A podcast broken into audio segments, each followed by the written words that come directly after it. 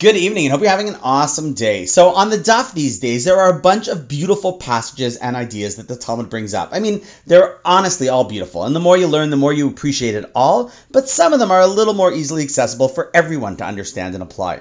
So, yesterday on Taanit 8a, the Talmud asks as follows You know, why is it that sometimes when people are trying to learn, they seem to just not get it, and the learning is as hard as iron to break through successfully?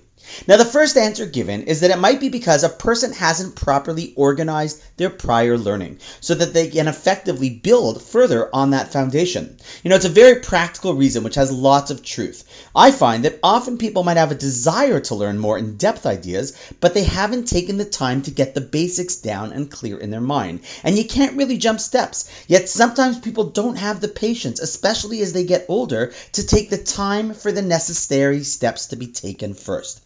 Rava, however, then says something incredibly insightful. He says that the lack of success one might have in being able to break through in their learning is bishvil rabo she'eno masbir lo ponim.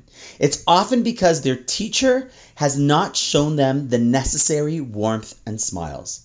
Now, at first, this might come as a surprise. I mean, after all, if the person has a good head and the teacher is giving over good information, then okay, maybe they're not so warm and friendly. So they won't be the best of friends. But what does that have to do with their success in learning? But when you think about this a little more, we can look back in life and see that often the people we learn from are the ones who showed us that care, that relatability, the reliability, who weren't just concerned with giving over information, but cared for the people they were giving the information to. Learning has much to do with the relationship between teacher and student as it does with the material itself. You know, it's pretty contemporary thinking. Now, remember though, this psychological approach to education was written in our Talmud over 1500 years ago. It was cutting edge then and still is cutting edge now.